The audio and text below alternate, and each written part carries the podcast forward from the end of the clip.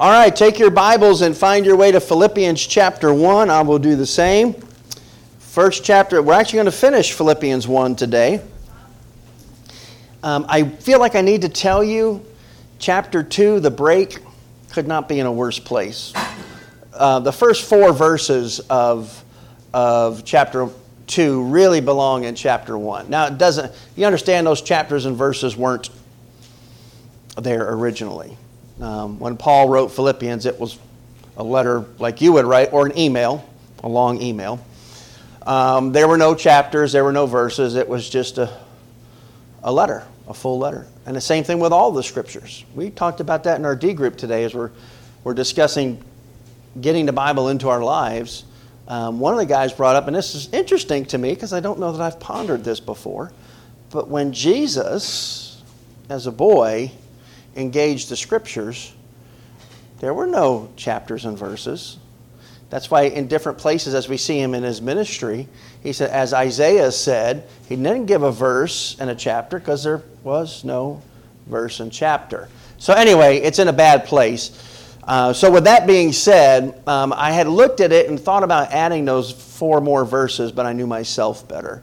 I said, I, I will do better and do more justice to the text by taking the first section and then finishing with the second section next week. I call this section from 27 to 30 and then from chapter 2, 1 through 4, I call this the John Wayne section of Paul's letter because it is at the same time both tough and tender. And that's what John Wayne was known for, at least in his movies. He always played the tough guy, but underneath that hard outer shell was the heart of a tender man. And somewhere in that movie, that generally came out. So, what we're going to see today in, in, in, this section is the tough part. And then next week, we're going to come back and see the tender part. And is it not true that the gospel makes us both tough and tender? Yes. Doesn't it? Um, we, we, we take a firm stance on truth we take a firm stance against sin in all its forms in our own lives, right? It's tough, it's a hard line. But there's a tenderness that comes underneath that, isn't there? Because we have this walk with a living God, with, with the King of Kings and the Lord of Lords, who would not even damage a bruised reed or a smoking flax. So we have this tenderness that comes underneath this toughness. So today, I want to talk to you about living worthy of the gospel. Living worthy of the gospel. Now, that, even by that title, um, you, can, you, you can go astray. Because this is not a sermon to beat us up. Listen, because I want you to hear this. This is a sermon to lift us up. Amen. Would you rather be beat up or lifted up? Yeah, we need to be lifted up today. And that's the intention of this text. So, with that in mind, we're going to back up a little bit um, to catch a little bit of context. And we're going to back up to verse 19, if you will, if you're in your scriptures. Wow, I forgot to put a, a different background up there, but that one's going to keep us cool. That'll work. All right, here's what Paul says beginning in verse 19. Remember, he's reporting to them of his condition, what he's going through. And he says, For me to live is Christ, and to die is gain. We spent two Sundays taking that text apart. Um, I'm sorry, that's verse 21, yeah. But, verse 22, if I live on in the flesh, this will mean fruit from my labor. Yet what I shall choose, I cannot tell. Verse 23. For I am hard pressed between the two, having a desire to depart and be with Christ, which is far better. Nevertheless, to remain in the flesh is more needful for you. And being confident of this, I know that I shall remain and continue with you all for your progress and joy of faith, that your rejoicing for me may uh, be more abundant in Jesus Christ at my coming to you again. So Paul says, I believe I'm going to get out and I'm going to come to you and we're going to rejoice together and have a greater opportunity to exalt Christ. So this is Paul's confidence. Now, in verse 27, he really shifts. In verse 27, he is literally shifting. He said, Okay, I told you about me, I told you what's going on, um, but now let me shift this. Let me talk about you. Here's, here's what was going on in my life. I've given that report. Now let me tell you what's on my heart concerning you. This is his purpose statement, if you will, for the rest of his letter. This is where he's going. And I don't know if you realize this about the great apostle, Paul. He was nothing if not tremendously logical. Even in writing a personal letter, of course, we understand this is under the inspiration of the Holy Spirit, but God still used Paul's personality and his intellect. And he's always very logical. He is as precise as a brain surgeon. And not only what he wrote, but how he organized his thoughts. And you won't appreciate that until you go and study an epistle like 1st, 2nd, and 3rd John, where John is in his late 90s and he's all over the place. And he says three things six different times in six different ways, right? And, and, and, and you realize, wow, Paul really is a logical writer. So th- this is really turning us, if you will, th- what he's about to say. He's giving us the reason for the rest of the letter. And he says, now let's talk about you. So keep that in mind, and it begins with the word only. Only let your conduct be worthy of the gospel of Christ. So that whether I come and see you or am absent, parenthesis there, I'm, I, I stay in prison, I may hear of your affairs that you stand fast in one spirit, with one mind Notice that word one repeated. Striving together for the faith of the gospel. So Paul says, no matter what happens to me, here's what I want you to do. Here's your part. I told you my part, now here's your part.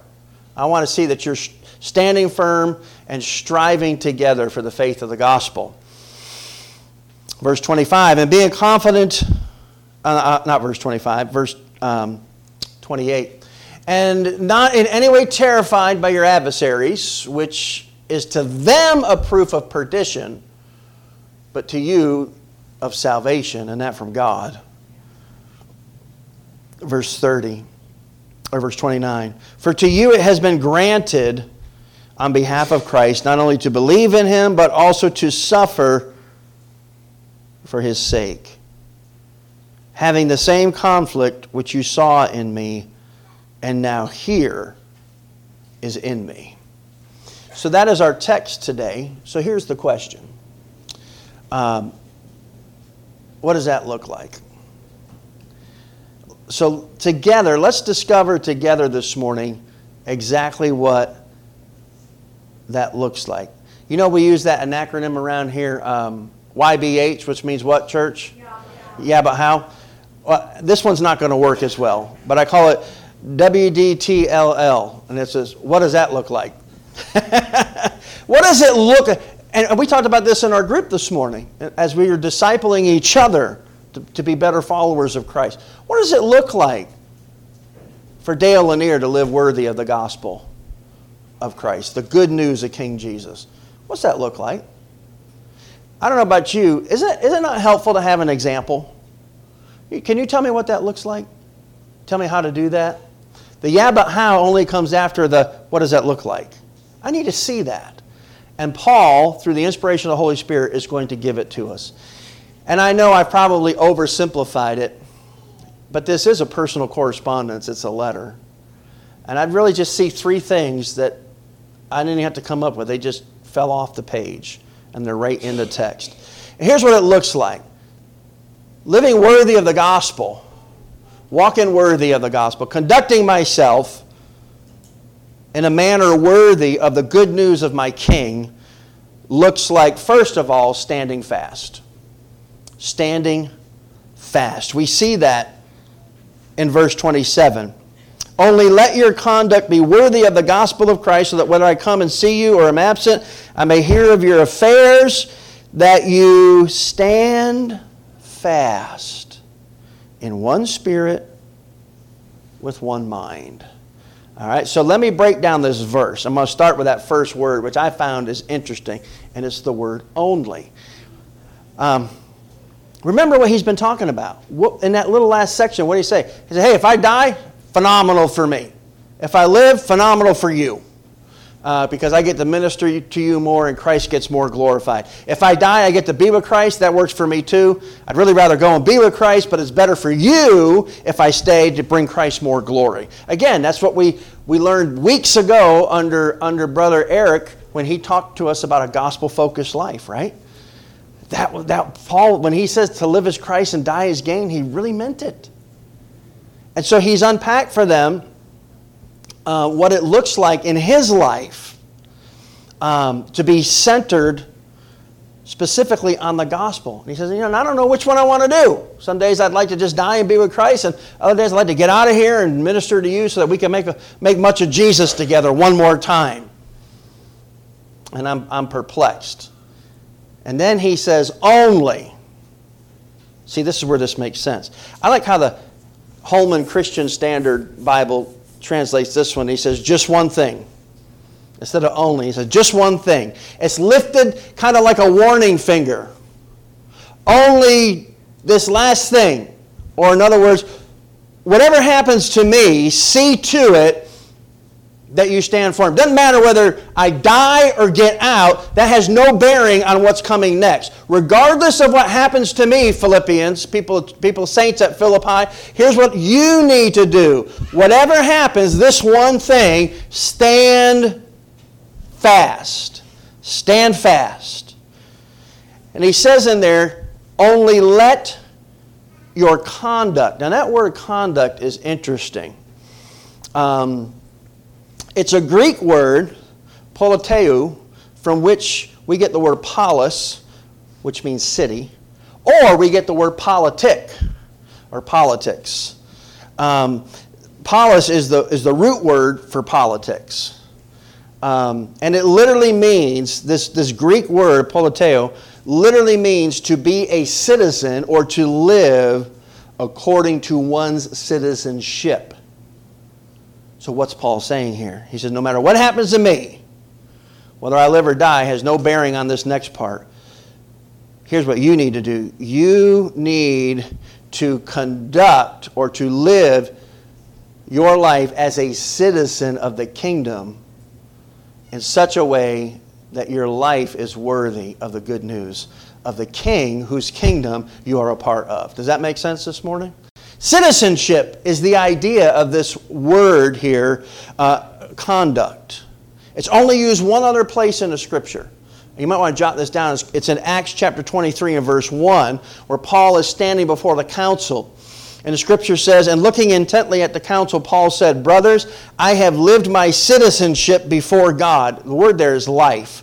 But I have lived my citizenship, same word, politeo. I have lived my citizenship before God in all good conscience up to this day. What is he saying? I have lived as a citizen of the kingdom of God, and my conscience is clear. I've lived worthy of the gospel of King Jesus. Does that make sense this morning? So, with that in mind, this word citizen would mean a lot to the Philippian people because if you remember way back to the introduction to this letter, what did I tell you? Uh, they had a word for it, the Ius Italius, which means Roman citizenship. Italian, they were under Italian law. Roman citizenship was expensive. In our economy today, you're talking about tens of thousands of dollars to purchase your Roman citizenship and the rights that came with it. That's why you would spend the money. Philippi, however, there's a couple of very important battles that were fought there with two Roman generals fighting each other. And in order to encourage the colonization of Europe, and in this case, Eastern Europe, um, the Caesar at the time said, hey, if some of you military guys want to stay, we're going to colonize this city, Philippi.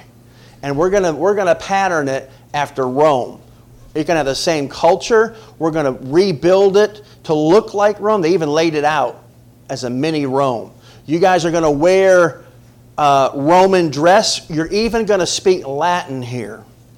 So, Philippi, the Philippians were proud of their citizenship because to be a citizen of Philippi meant to be a citizen of Rome. So, Paul uses this word on purpose to remind them yeah, I know you're proud of your citizenship in Philippi because it means you're a citizenship you're a citizen of Rome. Here's the deal. You're a citizen of the kingdom of God, which is far more important. And just like you would do nothing to besmirch the name of Rome as a citizen of Philippi, you too must also be worthy, live your life, live your citizenship out in such a way that you are worthy of the good news of King Jesus. That's what Paul's saying here. They lived in accordance with Roman customs, even though they were about 800 miles from Rome. And they were not under any regional authority, but they answered directly to Rome, governed by Roman laws. They were literally a Roman outpost. And these colonists lived differently than the barbarians surrounding them because they were citizens of a different country. Can you figure the application out here? You and I are citizens of the kingdom of God, the kingdom of heaven. And we too are an outpost of heaven itself. And we are to live worthy. We are, living, we are to live in a manner worthy of the good news of Jesus, of King Jesus. So there's a YBH in here. How do we do that? So that's what it looks like. It looks like living differently, living according to the values, the customs, and the laws of your king. And in this case, it's not Caesar, it's Christ. Are you with me this morning? Live according live as a king, live as a citizen in good standing, worthy of the kingdom of Christ. How do we do that? Well, there's two vital factors. I think this is in your outline and, and will be on the screen. The first one is we must be one in spirit.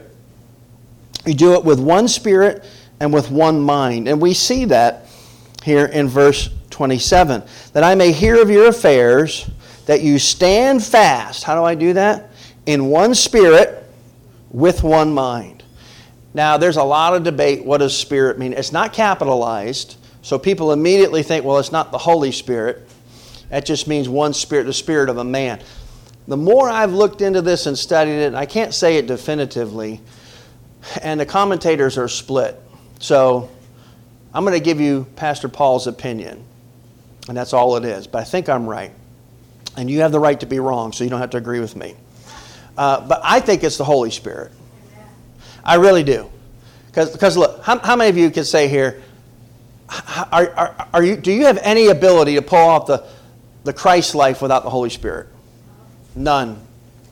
None. Matter of fact, every time you mess up and sin, you've done that in violation of the Spirit, not in accordance to the Spirit. You with me? I think this is the Holy Spirit. We all have the one Spirit, and because we have one Spirit, if we're in one Spirit, we can conduct our lives with one mind. Now, that word mind is also interesting. Um, that word mind is not what you probably what you think it is the synonyms for this word is soul or life. One souled, one minded, one life. And here's, here's the, the statement I came up with is that unity of the Spirit births unity of life. Here's how the only hope you have and I have of standing fast, which by the way was a military term. I don't know how many of you have seen the movie Gladiator? Right? Uh, hard movie. What's that? As one. That's exactly right. They, they would li- their shields would interlock. And when, they, and, and when they were standing fast or when they were moving forward and gaining ground, the command to them was as one we do this together because if we break shield if there's an opening between us the enemy gets in and we get killed are you with me stand fast. Hold your ground, even if it means dying to do it, because the guy on either side of you, his life is in your hands. Stand fast. Don't give that ground. And when you move forward, you move forward as one man. And all the nations surrounding Rome could not beat that strategy. And remember, he's writing to a bunch of retired Roman officers. Do you think they understood that word, stand fast? Uh, I think so. He's speaking their language, isn't he? He said, You hold your ground, you stand fast, you move as one. One spirit, one mind. And the unity of the Spirit births the unity of life. We do this thing together. I like that acronym team, T E A M. Together, everyone achieves more. I like to say it this way together, everyone achieves more ministry. You know why we can't gain any ground in the church? We have no concept of as one. We're all out there doing our own thing and we're fighting each other. But the Holy Spirit is our unifying power. And this same spirit leads to the same mind, soul, and life because we are on the same team. We're on the same team.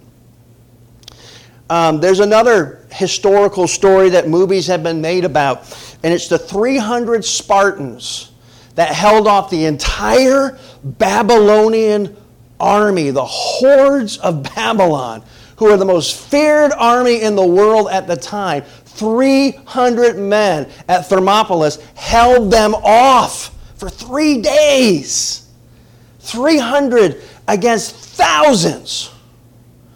And it is in one of the movies, but it's also recorded historically, or, or it might have found its way into the legend, that when the leader of the Spartans met with the leader of the Babylonian hordes coming against him, the Babylonian general said, You're, you're so outnumbered. This isn't, this isn't even going to break a sweat. He said, We're going to send so many arrows your way, we are going to darken the sun. And he is reported to have said, Wonderful, then we will fight you in the shade. And 300 men held off tens of thousands of Babylonian soldiers for three days. How did they do it? They did it as one man. And that was the history of it. it. Literally, it was said and written in the annals of history they fought as one man. And, they, and, and even though the numbers were crazy, they were able to be successful for three days. So, so they would not miss Paul's nod here to the unity of standing fast. So here's the question How are you doing on that one? How are we doing? First of all, do you have the Holy Spirit? You say, How do I get him? Number one, you repent of your sin. Number two, you accept the gift of Jesus Christ, his death, burial, resurrection, and ascension on your behalf. And you receive him while you reject sin. By the way, you can't do one and not the other. As two sides of the same thing. You are, there is no receiving of Christ without a rejection of your sin. There is no eternal life without the spiritual death of who you used to be. You got to die before you live again. Amen? So, do you have that Spirit? And if so, are you cooperating with the Spirit's unifying effort with your fellow kingdom citizens? I wonder. And Paul's writing to these people. That's my part. Here's how I'm doing. But no matter what happens to me, here's your part. Conduct your life in a manner worthy of, your, of the gospel of Jesus Christ. Conduct your citizenship in such a way that you walk worthy of this good news. Because here's the truth, folks, and you know it intuitively. Your talk talks and your walk talks, but your walk talks louder than your talk talks. It, what's that? I'm going to say that again for you. I need, that, I need to hear that again over there. Your talk talks and your walk talks, but your walk talks louder than your talk talks. Yes, I had to practice that. Isn't that true? Someone once said, um, your actions are speaking so loud I can't hear what you're saying? Are we walking worthy of the gospel? How much of your life? Let's just take last week. No, let's just take yesterday. That's easier. I can't remember last week. I can remember yesterday. How much of yesterday did you live in a manner worthy of the good news that you're a citizen of the kingdom of heaven and you paid nothing for it? Jesus paid it all. How much of your life was worthy yesterday? How much of it was done in, in community and in unity with your other brothers and sisters? How, did you move forward as one, or were you out there doing your own thing and they're doing their own thing? It's the unity of the faith that we and we stand fast, we stand firm in that unity. But but to what end are we to stand fast? Why? Why? Why why stand fast? Well, Paul's going to give it to us. Because that is the best posture for the second thing that's our job. And that is this, number 2, striving faithfully and I put in there in fellowship striving faithfully in fellowship. Again, verse 27 Only let your conduct be worthy of the gospel of Christ, so that whether I come and see you or am absent, I may hear of your affairs. And here's what I want to hear that you're doing that you, first of all, stand fast in one spirit, with one mind. Now, notice this next phrase striving together for the faith of the gospel. So stand firm, standing firm standing fast, and then striving faithfully.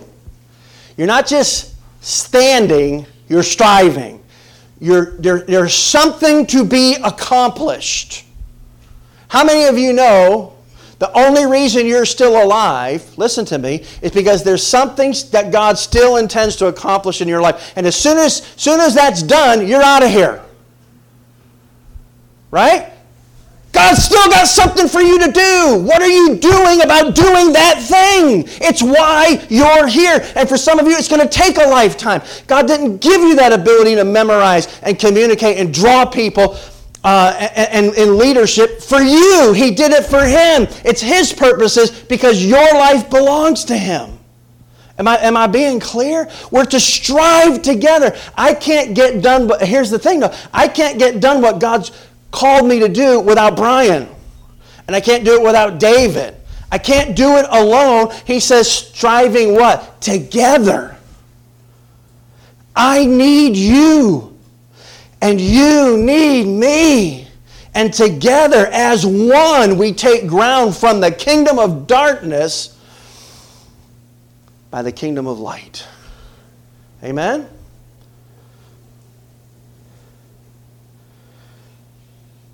It's an interesting word, this word striving. Um, striving together for the faith of the gospel. It's synathleo is the, is the Greek word. I don't know if I put that on the screen or not. Synathleo. Is there? I don't think I did, did I, Lisa? It's not there? Um, and in that, sin, S Y N, like, like synchron, oh, I did. Synchronous swimming. S Y N means together. And then it's that last part, athleo. Do you see athlete in athleo? That's where we get the word athletics from, a team. So, athletically striving together. It's what, it's what the team does. You ever been a part of a sports team where you have to work together? Um, sorry, Dave, what I'm about to say, but David's favorite team is the Dallas Cowboys. And uh, if you look at the Dallas Cowboys on paper, and you look at their roster, that, that is a Super Bowl roster. But you know what the problem is, besides David's their fan? Their real problem is not David, and it's not their roster. It's this they have no synathleo. They have no striving together. Every man on that team is a prima donna playing for himself, and you know what the result is? A very expensive disaster. They got a running back they've paid a gazillion dollars to who moves the ball two feet at a time. That's fine if you're on a goal line stand. You're not going to eat up a bunch of yards with that if you're on a 30 yard line. They have spent so much money and they've been so creative. They have got literally the best play. For three years, I've watched that team. I said, there, there's no way they're not winning a Super Bowl this year. And they can never pull it off because they don't strive together. They're striving separately. You ever seen that? You ever witnessed that in your life? You ever witnessed that in sports? Um, and so, if the Romans citizens there appreciated Paul's military reference of standing fast, then the Greeks in Philippi, and there are a bunch of them, they appreciated this athletic reference of striving together. That's something they could get their minds around, uh, being that they would enjoy the games, the Greek games in the Colosseum. Striving together. Reminds me of, of Sam, my sons, Sam and Ben. Last year, Sam played football for a local Christian school. And the only reason I let him do it is because Sam runs or did at that time, run in very small circles. He had a very small group of friends, of which he was the most athletic and skilled of all of them. But it was like Sam against fifth graders. It's, it wasn't a fair fight. And I wanted Sam to know that he wasn't the biggest bulldog in the pen. And so I said, Yeah, you can go play football, thinking he's going to find out what real life is like, right? He's going to get humbled. What I didn't bank on is that he was actually very athletic and very good at uh, even playing football, having never played it before. However, the people on his team were just as good, if not better. And where he did get humbled was in practice, not necessarily on the field uh, when he actually played. So that you found out what it was to get laid out by a guy that's about that tall, didn't you? Um, and, and then realize how in the world did I get here, right? But now he has taught his poor brother Ben into joining him this year uh, which, I'm very fascinated to watch. And the re- I, I didn't think Ben was serious until recently. So I noticed that, first thing I noticed is that, well, here's what I noticed first. I came in one day, and Ben's always cooking. But Ben generally cooks for two people, and they're both Ben, because he eats enough for two people. but I came in and I noticed he had a, like, a lot more food he was making. And I said, Oh, are you making supper for the family? No, just for Sam. I said, What are you making supper for Sam for? He said, We have an agreement. He works me out, he teaches me how to work out, and I cook for him. Sam got a good deal on that. Cause I'm going to tell you something. That young man, that Ben can cook. That boy, that, God made that young man with the ability to cook. So, so I noticed he's actually doing something for his brother in trade I'm like, Ben's serious about this. And then I noticed that all this baby fat that Ben's carried since he was a baby is vanishing and is being replaced with muscle. And then, no kidding, if I doubted Ben's commitment to this, the other day I hand him a Coke and he hands it back to me. He says, No, I'm not, I'm swearing off sugar. I'm like, Oh my word, he really is serious. He is serious about this thing. And then I find out just yesterday uh, that Ben is now, when he started lifting weights with Sam, he could barely lift the bar with nothing on it. And now he's bench pressing his own weight. He, he bench pressed 185 pounds the other day. Now, he hasn't beat me yet. I, I lift 250 pounds every time I stand up, so I'm, i still got him beat. But, but he's bench pressing his own, and literally, I don't know what you started at, it was like 110, 115 pounds you could do, and now he's up to 185 right? And we talked about that in our D group, didn't we? That's, that's discipleship. Sam is discipling Ben in, in strength training, right? Now I need someone to disciple me in self defense because uh, these guys are getting stronger than I am. but I say all that to say what? What, what attracted Sam, besides I knew that he wanted to see what, prove to himself what he was made of, and Sam, tell me if I'm wrong. What was so attractive to you, what's bringing you back this year, even though you know they won the state championship last year and they went undefeated? That will, I will eat my shirt if that happens this year. I mean, they graduated, I think, 10 or 11 seniors. The, the whole starting team graduated out. I mean, they're going to be the bad news bears this year. And I'm like, Sam, you should just like quit while you're ahead. I mean, you, you won the state championship. It's not happening this year. You guys are going to be on the tail end of things. Just don't do it. And he said, Oh no, I'm going back. You know why? It's camaraderie. That's a team. And I think that's what Ben's interested in. It's something that these guys are going to lock arms, and even if they get beat into the ground, they're going to get up for every single down. And as one, they're going after the goal. And young men have a desire, a need to be in battle with other young men and against other young men and to know what that, that striving together is. Some of us old men have forgotten that we need the same thing.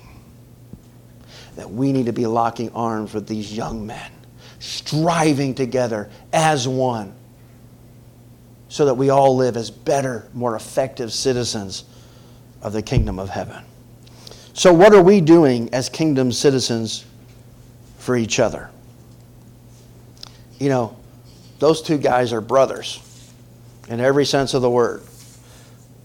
And one of the things that been, has been a little disappointing for their mom and I is how they treat each other sometimes.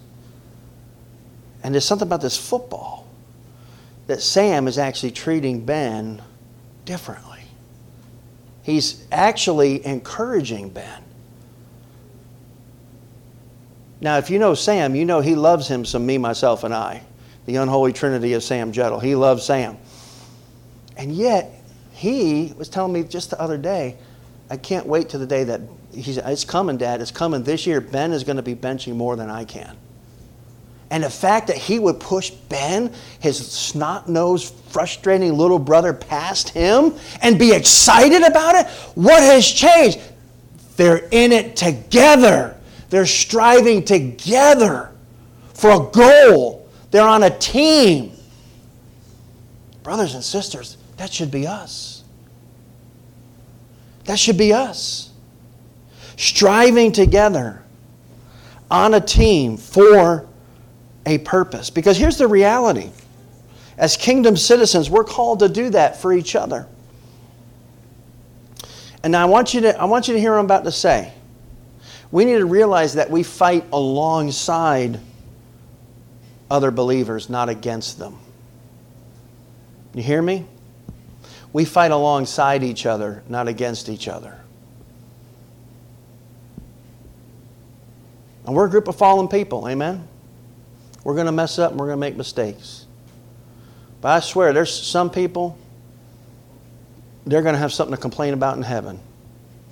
No matter what you do, they're not happy. Don't be that person. I'm not your enemy. We're in this together. Decisions have to be made, they're not always popular. But man, we got to be striving together for something greater.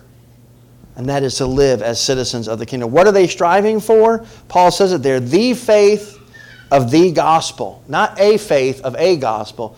It's a very specific, the faith, a specific set of factual truths about King Jesus and the good news of what he came to do. It's a specific set of beliefs and a specific announcement of the good news about King Jesus or the Messiah. By the way, whenever you see the word Christ, we see it all the time. You need to, you need to kind of replace it in your thinking and just read King Jesus. This word Messiah, and to the Jewish people, when they saw Messiah, they thought king. And we need to start thinking of Jesus more as our king than even our Savior.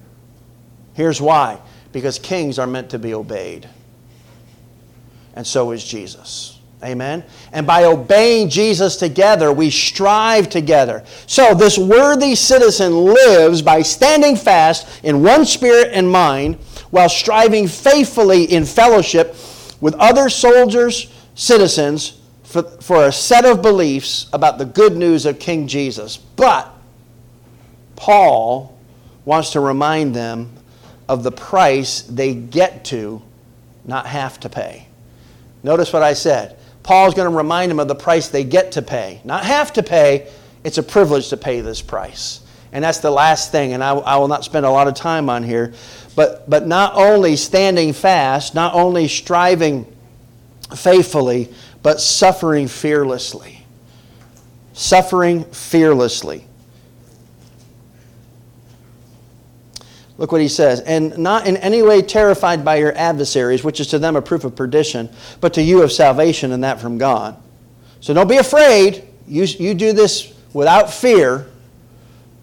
Just because you have adversaries, don't, don't you fear. Don't you be afraid of them. That's a sign of, of their coming judgment, and it's a sign of your current salvation, your current justification. Amen? When you have adversaries to the gospel, it's a sign of their coming judgment and your current justification. You should be thrilled over both of those things. Because if they don't obey the gospel, they're going to answer because of your life, because they opposed you. But notice what he says For to you, Philippians, it has been, underline this in your Bible, this word, granted. You've been given a prize. Oh, what's my prize? It has been granted on behalf of Christ, not only to believe in him, but also to suffer for his sake. I want you to notice two things here. Number one, I can't pass this without showing you this. It says, It has been granted, it has been given to you as a gift on behalf of Christ. So Christ gave you two gifts here. Now, notice what the first gift is not only to believe in Him. And I'm just going to, I could preach a whole sermon, I'm not going to do it, but I want you, please see this. You did not believe on Jesus Christ because you came up with that thought yourself. If God gave you the ability to choose Jesus, listen to me, you wouldn't. Y'all hear me? If God said, gave you the choice, your choice because you were dead in trespasses and sins was clear, you would never believe in Jesus. It had to be believe. Listen, that's what it said. Don't, don't you don't have to like it. Just read it. It has been granted to you not only to believe in him. That was a gift.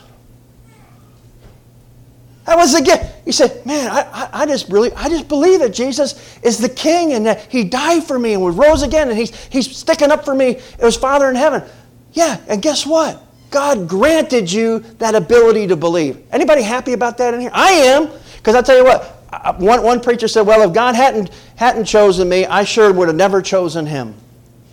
So you, it's been given to us as a gift to believe. But he also said, and not only to believe, but to suffer for his sake. The great Martin Luther, my favorite reformer, had one disappointment that he voiced on his deathbed. After all the junk that he went through, he had one disappointment. You know what it was? He was so frustrated and so sad and sorrowful on his deathbed. Listen to this that God did not allow him to die as a martyr for the gospel. I, and, he, and he says to his wife, I really thought God would let me die as a martyr, and now I'm just going to die without being martyred. And they said he died with tears flowing down his cheeks because he didn't get to suffer for Christ. God, give us more people like Martin. Amen. Don't be afraid of that suffering. Do it fearlessly because they can't touch you. This is so applicable to all of us today. And this may have been written to the saints at Philippi, but I want to tell you, brothers and sisters, it was surely written for the saints at Wildwood. It was written for me and you. So let me conclude with this concluding statement that I wrote. It says this We must be those kingdom citizens who live as an outpost of heaven by standing fast in the Holy Spirit, who weaves our lives together as one. And when one of us is weak, the rest of us pulls them up and holds them fast so that we can strive together in faithful fellowship as soldier citizens for the facts of the Christian faith, codified in the good news about King Jesus. And we are also willing and even eager to suffer for those facts and our King, and we count it an honor to do so. So here's the question Does that sound like you? That sound like us?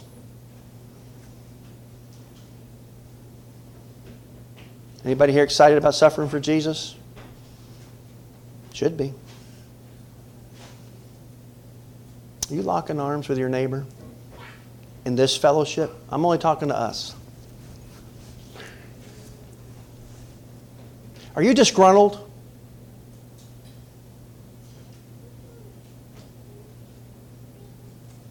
You can't be disgruntled and strive together for the gospel at the same time.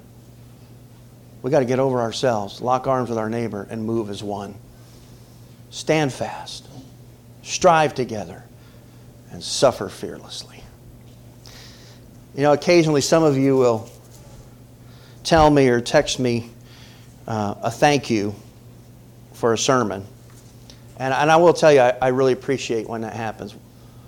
One, one person particularly does this fairly regularly. But at the end of the day, your appreciation for my ministry displays itself in your application of that truth to your everyday life. You want to say thank you? Go live it. If you want to thank the preacher for his sermon, then go do what he said. So, what's that going to look like for you this week? What's it going to look like for you to do the book as you've heard declared today? For some of you, I don't know. I don't know what that is. I'm going to leave that up to the Holy Spirit. But I can tell you this being sideways with each other, being sideways with your pastor and your leadership in the church, that's not getting the job done. God put people where He put them for the reasons He put them there. And you need leaders.